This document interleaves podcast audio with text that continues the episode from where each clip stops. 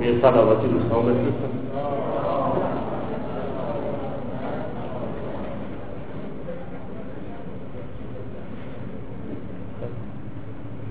قبل از اینکه پرسشی صورت بگیره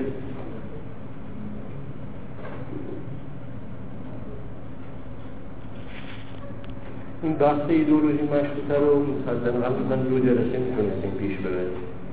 ما از اونجایی که مشروطه الان دوازده جلسه رو پشت سر گذاشتیم. اما مثلا تصور خودم این بود اگر بخوایم کند آهنگتر از این پیش بریم شاید هم رو خسته کنه و هم نتونیم نهایتا مثلا زودتر بحث به جایی برسونیم. اینکه خیلی خیلی خلاصه برگزار شد. منتها اگر خدا خواست توی جزوه که تهیه میشه سعی می‌کنیم اونجا دیگه محدودیتی نیست. تا حد امکان ضمن اینکه تکراری نباشه و مشابه نباشه بشه اونجا اصطلاح اطلاعات ریستری رو و تحلیل دقیقتری رو مطرح کرد با این توضیح من خدمتتون هستم در قبال اونجا که به عنوان بحث حضورتون ارائه کردم.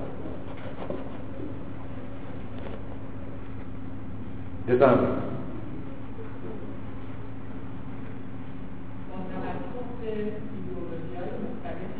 اگه امکان دارید هم بلندتر لطفا. با توجه به ایدئولوژی توضیح داریم در زمان تشخیص هیچ کدوم از حاکم نشد. اما در سال 57 ایدئولوژی ملت فقیه حاکم شد.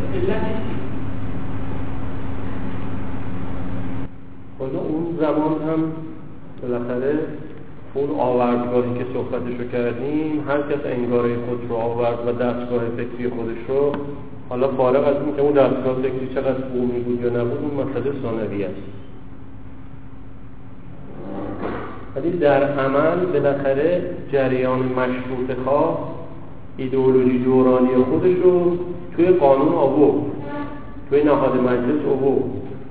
حداقل در فرم و در شکل قدرت مجبور بود پاسخگو بشه. مجبور شد که کابینه به دولت معرفی کنه. مجبور شد که بودجه که مجلس براش در نظر گرفته شده بود در نظر گرفته بود بهش تنظیم کنه اتفاقاتی بالاخره افتاد. یعنی اون شیرابه مشترک ایدئولوژی که مجموع طیف های مشروط خواه بالاخره منجر به یک اتفاق و تحولی تو ایران شد. نمی‌تونیم بگیم که در اون آوردگاه فکر مشروطه به اصطلاح هیچ کدوم از اون نهله هایی که صحبتشو کردیم غلبیات پیدا نکرد. غلبیت در حقیقت مطمئن و کامل پیدا نکرد از نوع قلقال روش کردن ولایت فقیه که در سال 58 شما اشاره کردیم ولی بالاخره اونجا به نوعی دیدگاه مشروعه از میدان به در شد. حالا این از میدان به در شدنش بخشش افراطی و فیزیکی بود. مثل اعدام شیخ فضل بخشش هم بود که بالاخره مشروع خواها مقابل مشروط طلبها هم به لحاظ دورانی کم آوردن هم به لحاظ استدلال اندیشی کم آوردن هم به لحاظ مواجهه به اصطلاح فیزیکال نیروی اجتماعی. ازا میشه بگیم که اونجا نوع تفکر و اندیشه مشروط طلب غلبه پیدا کرد و غلبهش منجر به اتفاقات تاریخی تو ایران شد. اما این نکته که شما میفرمایید حالا توی آینده بحثمون اگر که برسیم به سرفصل 57 اونجا تو ایدولوژی انقلاب و تحولات ایدولوژیک و اونجا هم آوردگاهی داشت واسه خودش. اونجا می‌تونیم بررسی کنیم. اما چیزی که اینجا مقدمتا می‌تونیم بگیم این بود که در حد فاصل سال 53 و 4 تا سال 57 58 اتفاقاتی تو ایران رخ داد. بخشی از این اتفاقات اتفاقات سیاسی بود بخشش تشکیلاتی بود اما بخش مهمترش به نظر من اتفاقات فکری بود. اتفاقات فکری به این مفهوم بود که سازمان های اصطلاح نوپدیدار دهه پنجاه آخر دهه چهل و آخر اول دهه پنجاه که با خودشون یه باکسی آوردن. مش آوردن ایدئولوژی آوردن استراتژی آوردن اخلاق آوردن منش آوردن. حالا چه فدایی که مارکسیست بودن چه مجاهدین که مذهبی بودن. اینها بعد از 54 دچار یه بحرانی شدن. بحرانی که در سازمان مجاهدین آرام آرام از سال 52 شروع شده بود سال 54 کاملا خودش رو علنی کرد و تمام پرده ظاهر شد. اون بحران مقدمتا بحران ایدئولوژیک بود. بعد تبدیل شد به یک بحران سقوط اخلاقی و نهایتا سقوط مش این یه اتفاق بود. اتفاق دیگه این بودش که تمرکز امنیتی پلیسی رژیم شاه از 53 شدت گرفت. 53 برگزاری بازی های آسیایی تو تهران بود کاروان اسرائیل هم اومده بود. همزمان فاتح ترور شد همزمان فاتح رئیس کارخانه جهانچیز بود قبلش هم خود زنجیره ترورا بود تمرکز امنیتی بیشتر شد. در دستگیری های 50 تا 52 هم که اتفاق افتاده بود اطلاعات و پیچیدگی اطلاعاتی پلیسی جریان حاکم سرکوبگر بیشتر شد. حد فاصل 53 تا 55 میشه گفت که کل جنبش مسلحانه رو جمع کردن. یعنی آخرین مقاومت ها رو سال 55 مرحوم حمید اشرف که توانسته و 33 دور محاصره بشکنه و به اصطلاح اسطوره چریکا در ایران شده بود با کشته شدن او در خیابان کل جنبش مسلحانه جمع شد. جمع شدن جنبش مسلحانه به لحاظ تئوریک مشق مسلحانه هم زیر سوال بود. دیگه 55 به بعد کسی به اون مشق حداقل فکر نمی‌کرد. این یه بچه قضیه. یعنی دوران سازها با بحران مواجه شدن. دوران سازهایی که از جنبش 39 کلیدو سر برآورده بودن و دستگاه فکری درست کردن و مشق سوار کردن روش و استراتژی رو در حقیقت پیش بردن و سازماندهی کردن عملا از عرصه دیگه خارج شدن. یه خلع تئوریک اینجا به وجود اومد. خلع تئوریکی که به وجود اومد اینجا نکته پیکانش متوجه این بود که اسلام نمی‌تواند یک مکتب مبارز باشد. جریان پیکار که از دل سازمان مجاهدین در اومد بیش از همه چیز می‌خواست این رو بگه. که اسلام نمی‌تونه مکتب مبارز باشه. علم دوران نیست. علم دوران مارکسیسمه و جریان تشکیل دهنده سازمان مجاهدین هم از دیدگاه جریان هم غیر اخلاقی و هم سقوط کرده پیکار این بودش که به اصطلاح متشکل از خورده برجوازی سنتی رو به مدرن جامعه ایران. اینکه این انگار شکل گرفت که اسلام مطلب مبارز نیست و از اسلام نمیشه مش در بیاری. اینو خیلی مارکسیست های اون دوره تبدیل می‌کرد یه خلا از اینجا شکل گرفت که دستگاه ایدئولوژی که جریان نو در ایران جواب نداد. خلای دیگه خلای شریعتی. یعنی شریعتی رو رژیم شاه زمانی تحمل می‌کرد حسینی ارشاد رو که خیابونها و میادین و اینا صحنه جنبش مسلمانه بود. اونم بالاخره عقل و درایت داشت. در اصلی فرعی کردن ترجیح می‌داد سه هزار نفر تو این مجموعه بیان اما از اون سه هزار نفر مثلا پنجاه نفر چریک نشن. در که همون اتفاق افتاد.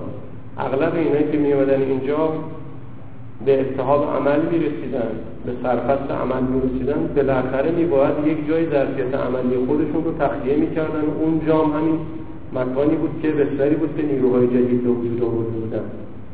حسینی هم که ترتیب شد خلای شریعتی هم اضافه شد. حالا خلای شریعتی خلای شخص خودش بود.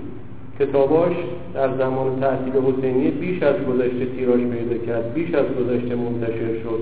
بیش از گذشته شعا پیدا کرد حتی در صد شهرهای درجه دو درجه ایران. ولی عدم حضور فیزیکی خودش به هر حال خلع است. این خلع رو خلع ایدئولوژی نو در ایران رو دو جریان درک کردن.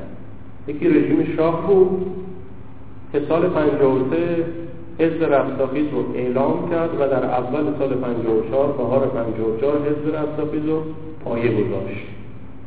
رژیم شاه درک کرد که یک خلای ایدئولوژیک به وجود آمده. خواست اون خلای ایدئولوژیک رو به خیال خودش پر کنه. حزب رستاخیز رو در حقیقت یک سطح ایدئولوژ براش در نظر گرفت.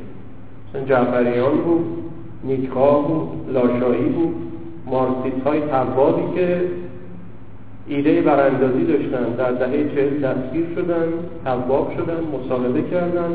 بعد همه مناسب ایدئولوژیک رژیم شاه در اختیارشون قرار گرفت. حزب رستاخیز اتاق فکر سر اختیار جعفریان بود و لاشایی بود و نیکخواه جزواتی از حزب رفراخی که وجود داره جزوات ایدئولوژیکه. جزوات جهانبینیه حالا انشاءالله برسیدیم اگر دسترس بود میاریم بچه ها ببینیم. ایدئولوژی بود جهانبینی بود. تحلیل سیاسی بود. اونا از خودشون انگارهای ایدئولوژیک داشتن. سابقا هم چپ بودن. می‌دونستن مثلا جهان چیه. خودشون هم مثلا یه شاکله فکری داشتن سازمان فکری داشتن پس پیشانیشون. وقت اتفاقی که افتاد خودش را هم تلاش ایدئولوژیک کرد. یک سپاه دین به وجود آورد.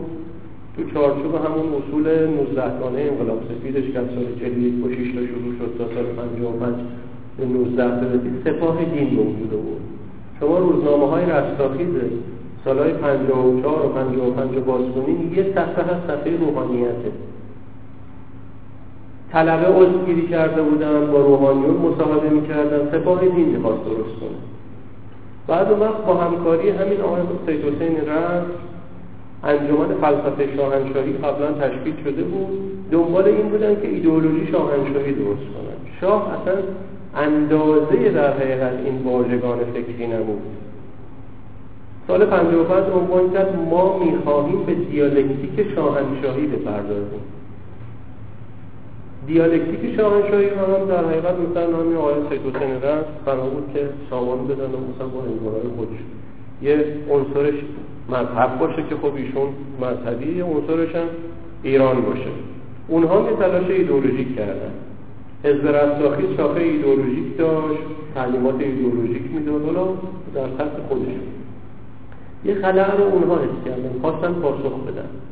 حزب بزرگ درست کنن حزب سراسری درست کنن افراد که داخل حاکمیت جمع شد و فکر می‌کردن که طبقه متوسط ایران رو که دیگه امکان پیوستن به جنبش مسلحانه و مشی آگاهی بخش شریعتی با حضور محوریت خودش رو ندارن اونها می‌توانن جذب جلب کنن این یه انگاره بود. اون وقت جریان دیگری که تشخیص خلع داد جریان روحانیت یعنی بالاخره دهه پنجاه فرهنگسازی جدی صورت گرفته بود. کار ایدئولوژیک شده بود. کار آموزشی شده بود. بیش از جریان های جنبش مسلمانه شریعتی فرهنگ سازی کرد. جریان روحانیت از اون فرهنگ سازی ها استفاده کرد و سال پنجاه هم در خلع جریان های در حقیقت شکل یافته ایدئولوژیک تشکیلاتی عنصر اول دوران شد. در حالی که در تمامی دهه پنجاه پنجاه تا پنجاه هم تک عناصری از روحانیت وجود داشتن که اون تک عناصر هم حرکت خودشون رو حول دو محور دوران تعریف می‌کردن. یا حسینیه یا مجاهدین. همه کسانی که در حقیقت به عنوان روحانیت مبارزون دوره بودن خود هاشمی آقای خامنه ای آقای مهدوی کنی آقای لاهوتی آشوری گلزاده غفوری همه اینها. همه اینها حرکت مستقل نداشتن. سازمانی بزنن حزبی بزنن. نسبتی تعیین کردن بین خودشون با مجاهدین و شریعتی. بین خودشون با جنبش مسلحانه و حسینیه ارشاد جریان متشکلی رو در حقیقت مستقل از این دو جریان خودشون سامان ندادن. اما در قیاب همه اینها روحانیت از فرهنگ دوران و فضای دوران استفاده کرد. ولایت فقیه هم که شما میگید ببینید اون دوره دور دهه های چهل و پنجاه ما و شست و هفتاد میلادی اینقدر که الان آزادی مهم هست اون موقع آزادی مهم نبود. آزادی به مفهوم فردی شد. اون موقع در حقیقت آزادی کلان مطرح بود. می‌گفتن دوران دوران تضاد خلق و امپریالیسم در دلش تضاد کار و سرمایه. آزادی اول آزادی از قید امپریالیسم مرحله دوم آزادی از قید استبداد در حقیقت داخلی بود. در دل این آزادی از کمپ جریان استثمارگری فضای او دوران با فضای این دوران خیلی فرق می‌کنه. بذار اون دوران نیروها هم در ذهن هم در عین کاملا رهبری پذیر بودن و هژمونی پذیر هم بودن. دوران هم دوران ایدئولوژیک بود. یعنی رهبری مفروض بود در پس پیشانی همه. حرکت منفرد مثل امروز که هر دانشجو بخواد پروژه فردی خودش رو پیش ببره سنس بخواد پروژه فردی خودش رو پیش ببره و و و اینطوری نبود. یه آرمان عمومی بود اون آرمان عمومی رو یکی نیاز میومد رهبری کنه. حالا یه دوران مثلا جنبش مسلحانه اومد این کار کرد اما دوران بعد آقای خمینی اومد این کار کرد. وقتی که آقای خمینی 56 57 به خصوص به عنوان رهبر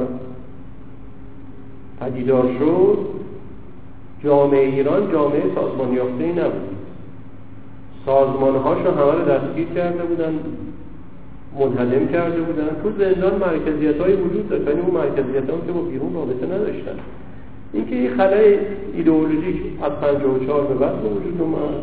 یه خلع فیزیکال ناشی از اینکه ایدئولوژی دورم شریعتی بود وجود نداشت. بعد 56 هم که خارج رفت. اونجا هم در حقیقت ملت کرد. یه بحران ایدئولوژیک هم پیدا شد سال 54 که ایدئولوژی های نو نمی‌تونن مسئله دورانی حل کنن. یه مقدار در حقیقت در ذهن گرایش به ایدئولوژی سنتی باز پیدا شد. روحانیت هم که تو ایران با 1200 سال حالا کم و بیش با مردم ارتباط داشت و تو اوضاع خصوصی بود و تو اوضاع قضا بود و معتمد محلی بود و و و و. یه رابطه عاطفی نزدیک هم با مردم داشت. فرهنگ ناشی از مبارزات چهل و پنجاه رو هم بخشش رو گرفت و اینن مصرف کرد. در موضع در حقیقت رهبری دوره قرار گرفت. یه بحث قضیه. و بعدی قضیه هم که نمیباید از حوزه دید و انصاف به دور باشه اینکه اون خود آقای خمینی هم برای برای خودش حیمنه ای داشت. دهه چهل یه به اصطلاح مرجعی بود که حوزه رو سیاسی کرد عنصر ضد ظلم درش بود. سال 41 42 هم زندان رفت و بعدم هم تبعید شد. سایش رو شرایط قرار داشت. جریان های دوران هم لحاظش می‌کردن و خب مثلا مجاهدین اعلامی های آقای خمینی رو پخش می‌کردن نواراش رو پخش می‌کردن. جاهایی مثلا شریعتی برخورد مثبت با آقای خمینی داره. حنیف تو طراحی استراتژیکش رو مراجع و رو قلپا حساب ویژه باز کرده بود. گروهی از مجاهدین رفتن نجات با آقای خمینی دیدار کردن. میگه خودش هم هم یه صلاحیت های در اون حوزوی داشت هم یه عنصر ضد ظلم اجتماعی به حساب می اومد هم که بالاخره از ایران تبعید شده بود. سایش رو شرایط بود. اون وقت مهم اینه که یه تئوری هم داشت. تئوری به سال 48 کتاب شد که برگرفته از همین ایده کاشف الغطا بود و همون حدیث مقبوله عمر ابن حنزله اینکه مجموع اسباب و وسائل رو روحانیت به رهبری آقای خمینی برای تثبیت ایدئولوژیک تاریخی خودش داشت.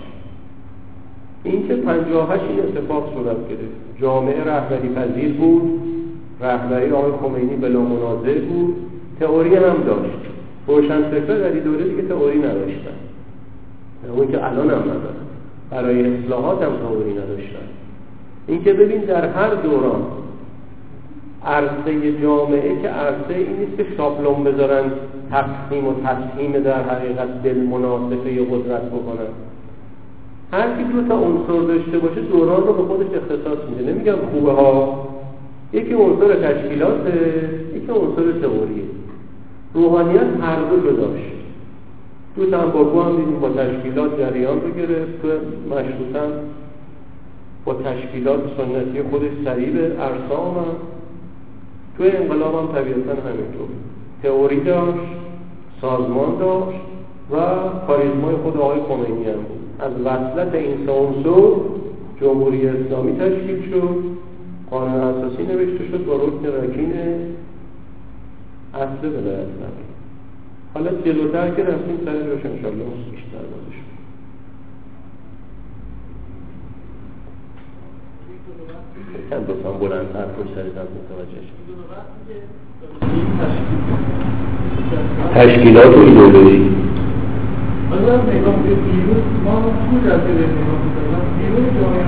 نگاه می‌کنیم مبارزه اصلا نظریه کفر نگاه می‌کنیم. ببین کفر در انقلاب ایران میگه من انقلاب ایران انقلاب نمی‌دونم. دو تا دینامیسم می‌دونه حزب و حالا می‌خوام ببینم که حالا اون چیزی من نمی‌دونم. ولی دو تا حالا این جلسه که من نگاه می‌کنیم دو تا دینامیسم چیز زمان مشروطه چطور با توجه به که اونجا یه صورت نبود. چون این پتانسیلش بود. بعد بیشتر انجمن ها بود. مثل اسفان و فرزادان و خراسان یعنی اگه این دو تا بزرگتر بود موفقیتش بیشتر نبود.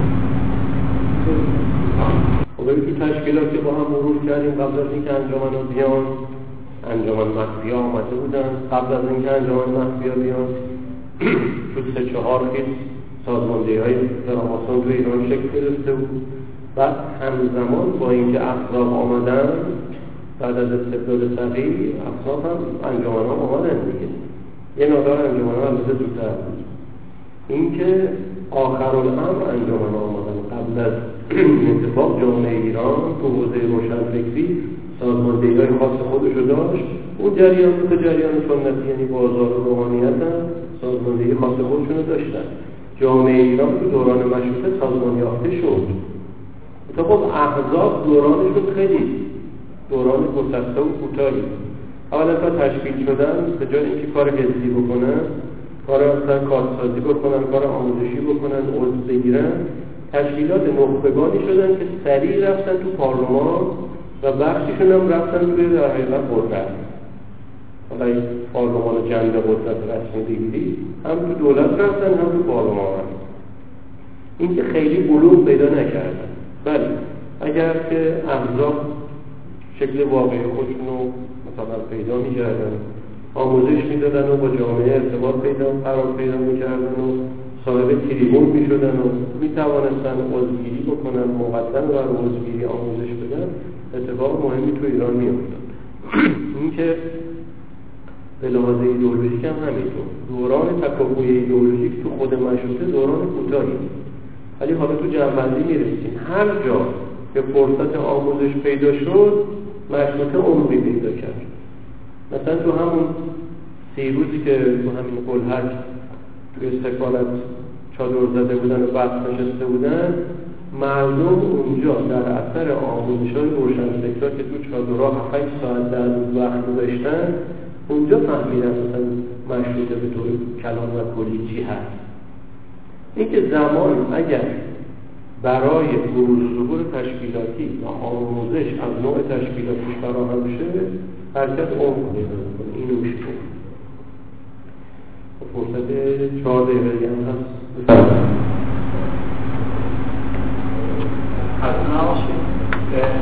سوالی که داشتم خدمتتون اولا سوال اول یه مقدار پاسخ دادید ولی من سوال من اینه که در واقع قشر روحانی و در واقع لایه روحانی که هست خیلی نقش مهمی ایفا در واقع می‌گیره اما سوالم اینه چرا نامی استمرار پیدا نمی‌کنه؟ اما مثلا نرامی استمرار پیدا ناینی تئوری خودش رو تو استبداد صغیر ورز کرد. حد باطل استبداد صغیر تا مثلا یکی دو سال بعد از سرمونی محمد علی شاه اتفاقاتی افتاد حالا توی جنبندی میدیم توی ماکامی ها میدیم اون اتفاقات در حقیقت یک بچهش رادیکالیسم بیمهار بود. یه بچهش هم ضدیت با مبحث بود. از رادیکالیسم بیمه ها رو ضدیت با مذهب یک بلبشوی تاریخی را افتاد. این بلبشو هم فکر ذهنی بود هم تشکیلاتی اجتماعی. بخشی از کسانی که تمام قد اومدن تو مشروطه آروم آروم عقب رفتن. از جمله آخوند خراسانی. به خصوص بعد از اینکه بهبهانی ترور شد. بعد از ترور بهبهانی هم آخوند خراسانی آروم آروم میره بعد ناینی هم مثلا هم دیگه از مشروطه دست بر میداره کتابش هم پس می‌گیره. خیلی مهمه. و تو ناکامی ها می‌رسیم لذا متولیان مترقی اندیشه مشروطه از صحنه کنار رفتن در اعتراض به افراطگری ها هم علیه مذهب هم علیه مشروطه کنار رفتن.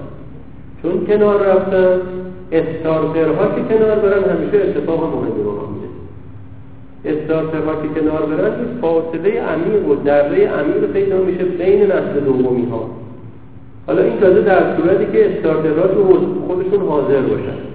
شما ببین فاصله عمیق شریعتی با اعقاب رسمی شو در نظر بگید کاملا پر نشدنیه به خصوص که این طیف هم همش اهل تکرار و مدحه منهای استثناءاتی فاصله حنیف نژاد با نسل دوم مجاهدین در نظر بگید فاصله خود آقای خمینی رو با شاگردانش در نظر بگید حالا فاصله آخوند و ناینی را با دیگرانی که یک خیزهای محدود توریش برداشتن در تکاپوگری به نفع مشروطیت مقابل مشروعیت هم در نظر بگیرید حالا معمولا این اتفاق تو نسل دو صورت می‌گیره. حالا استارترا که اصلا در اعتراض به وضع موجود از صحنه برن کنار اتفاق خیلی بدتره. لذا بعد دیگه کسی نبود که اصلا از اون محتوا بتونه دفاع کنه. بعد جریان مشروع جریان واقعی تری بود. جریان سنتی روحانیت بود. ایدئولوژی داشت استراتژی داشت سازمان داشت مناسبات اجتماعی با بازار داشت جمع کننده وجوهات بود و و و.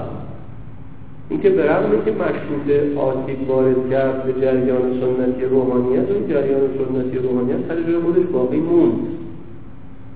در دوران رضا هم بیشترین ضربات همین جریان سنتی روحانیت خب مدرسه رو ازش گرفت رضا خان لباسش رو ازش گرفت به سربازی فرستادش. آموزش سنتی و مکاتب هم که ازش گرفت غذا هم ازش گرفت. همه چیز ازش گرفت. ولی چون عناصر سنتی خودشو داشت بلافاصله بعد از شهریور 20 خودشو بازسازی کرد. جریانی که توان بازسازی سریع داره. چون تاریخی ایدئولوژی تاریخی داره. سنت متشکل به دفاع همه جانبه از خودش همیشه برخواسته. ببین وقتی که آقای آقاجلی سال 81 تو همدان اون بحث رو پیش آورد از خود خاتمی تا مصباح همه موضع گرفتن. این خیلی مهمه. مترقی ترین روحانی با به اصطلاح شکل بسته ترین روحانی به لحاظ فکری موضع واحد گرفتن. این وحدت سنفی خیلی مهمه.